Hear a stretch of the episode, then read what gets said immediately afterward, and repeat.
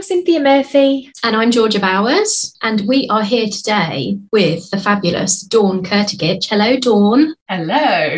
How are you today? I'm fabulous. I just got off a very intensive medical course. So I was like, sorry, I've got to go. I've got to go.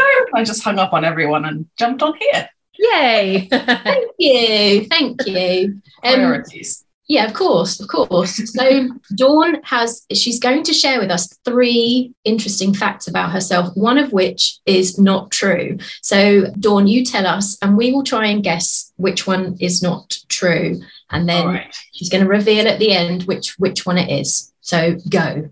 So number one, when I was nine, I met what I believed to be a demon-possessed horse. Number two. At sixteen, I co-designed a piece of equipment that was placed in COAST, which is the Cambridge Optical Astronom- Astronomical Interferometer Telescope. And number three, in my life, I have drowned, overdosed, heat-stroked, seized, broken my skull, and had organ failure. Wow.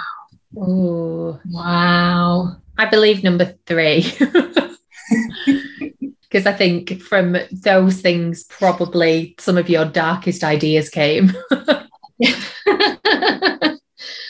is there a couple of extra things that Dawn's thrown into that list that aren't Yeah, true? Maybe. I think, I believe the, the possessed, did you say possessed horse? Yeah. Demon possessed horse. I believe that, I think. Yeah, me Especially too. Nine years of age. Um, yeah, definitely. Um, I still believe it was demon possessed, if it's true. Yeah. Um, well, it's got to be number two because you, you couldn't say the words. Tell us what it meant. So I think number two, though it would be very cool if it was true. There's a lot of thought gone into that if it is incorrect. It bugged me. I was up half the night thinking of these. I was like, God, there's nothing interesting about me at all. What do I say? Well, it's funny because we said, should we do them every week? And we were like, oh, God, no, we would run out of interesting things yeah. so fast. No one um, is that interesting. No.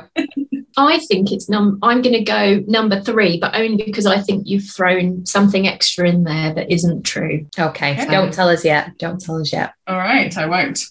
Right, Dawn, what are you here to talk to us about? I'm a bit scared because okay. I know you're friends with Kat Ellis and she terrified us last time. Oh, hers was fabulous, wasn't it? I was like, I have never been more obsessed with leeches. I know. Which yeah, we actually had a conversation about leeches months before we knew about this, this podcast. And it's like, it's an in-joke in one of my manuscripts between us. And now the whole world will get it. Ah, oh, our fifty listeners anyway will get it.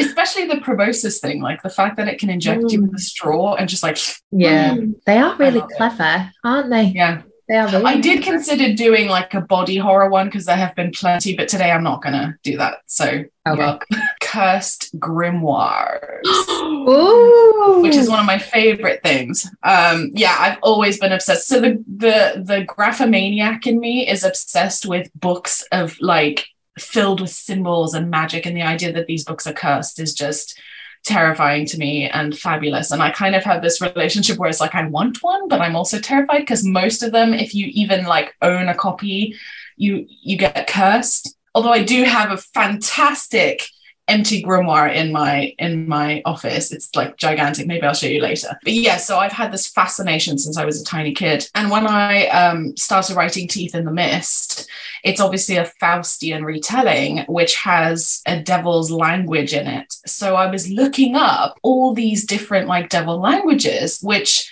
actually exist and c- are contained in these grimoires. So yeah, so the research I did predates Teeth, but it just kind of snowballed when I was doing Teeth in the Mist, um, and it became this obsession.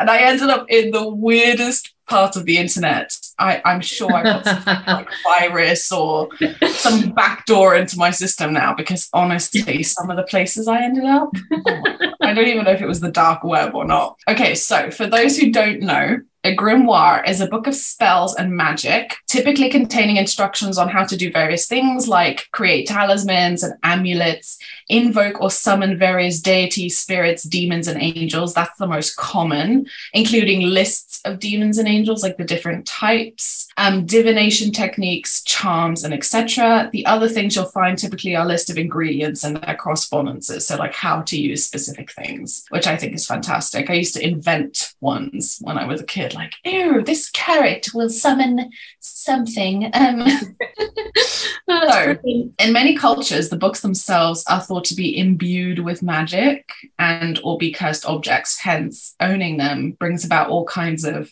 presences or bad luck. The term grimoire itself is European, but magical books have been found all over the world. The first, though, the first ones, and some of them are quite ancient, are thought to be found in Europe and the Middle East. But the term grimoire is a European word. Aside from the fascinating historical side of the grimoire, my Google searches took me down slightly weirder paths as follows. Number one, the grimoires I was researching for Teeth in the Mist dealt with mainly necromancy, divination, and demonology, which the people on the forums who deal with this stuff are just on a whole other level, honestly. I'll get to it. So are there wow. people who are on forums who are like, I am a demonologist and this is... So much worse than that. I'll tell you oh, in a minute. Okay. I stumbled on this. I, I can't even describe this website, but I promise I'll get there. It was so bizarre. So Teeth in the Mist is basically a Faustian retelling, a person who trades their soul to the devil for like favor. And so the person some believe to be the real Faust was Johann George Faust. And he was a magician closely associated, associated with specifically angelic and demonic texts. And some people believe that angels and demons are kind of the same thing. In seventeen eighty-nine, the Grand Grimoire was published, which supposedly published instructions on how to make a pact with Lucifer.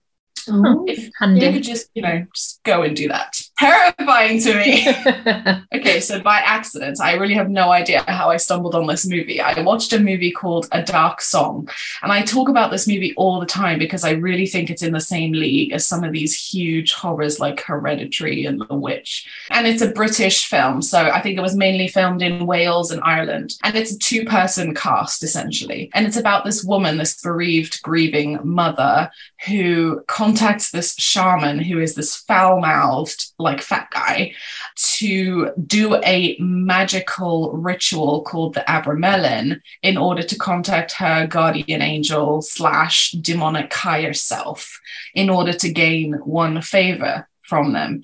And part of this ritual involves, you know, drawing magic squares on, on the floor and isolating yourself for eighteen months and doing all these like cleansing rituals and very, very creepy stuff. What I didn't realize was that the rituals are actually real in that film. They're based on the Abramelin, which is an actual magical system that conjurers and magicians and cunning folk use in order to do essentially that, contact your guardian angel or your higher guardian angel slash demon, because some people think it's demons. But in the process of doing this, you have to summon various different demons, trap them in word squares, and then exert your dominion over them and get them to do your work, like to break open the next square. And there's like five different stages. Oh, sounds yeah. like hard work. Yeah. But the fact that this film was like depicting this actual ritual and all. If you watch some of the stills, there were these really complicated drawings on the floor of all these like symbols and stuff. And all of that is actually real, taken from the Abramelin. I'm like, so did they really do them? Yeah, it doesn't sound like a good idea, does it? No, right? There's this one sentence in the film that I cannot stop thinking about, where the, the shaman basically says to her, she's done one part of the ritual, she's like shivering on the floor, covered in water. And he Ooh. says, I'm about to unshackle the house from the world. Don't move.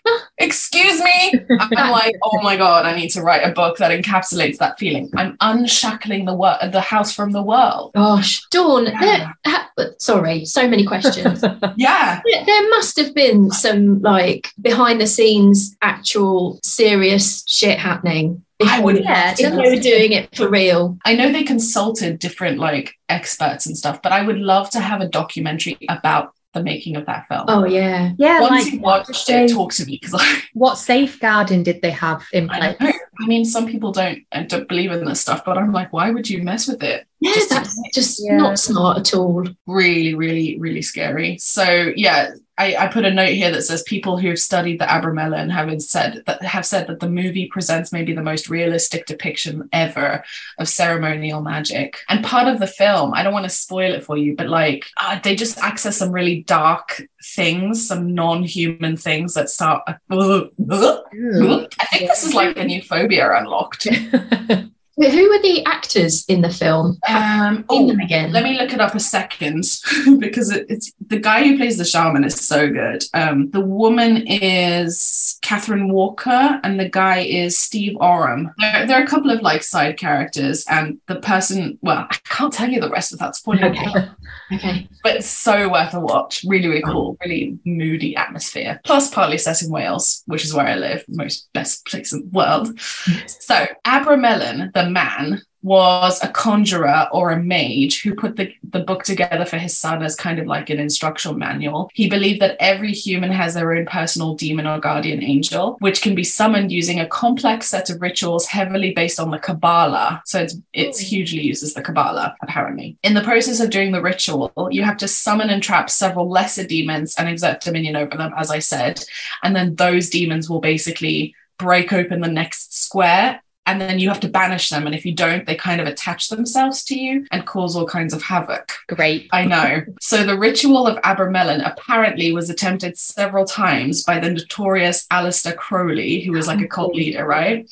I'm going to talk um, about him today. Really? How yeah. how amazing is that yeah. convenience? So it's still undertaken by real life occultists today, but Aleister Crowley, apparently, he attempted it at this specific house. Where was it? Oh, Boleskine House. That's it. So he partially did the ritual, but he never completed it and he never banished whatever he summoned.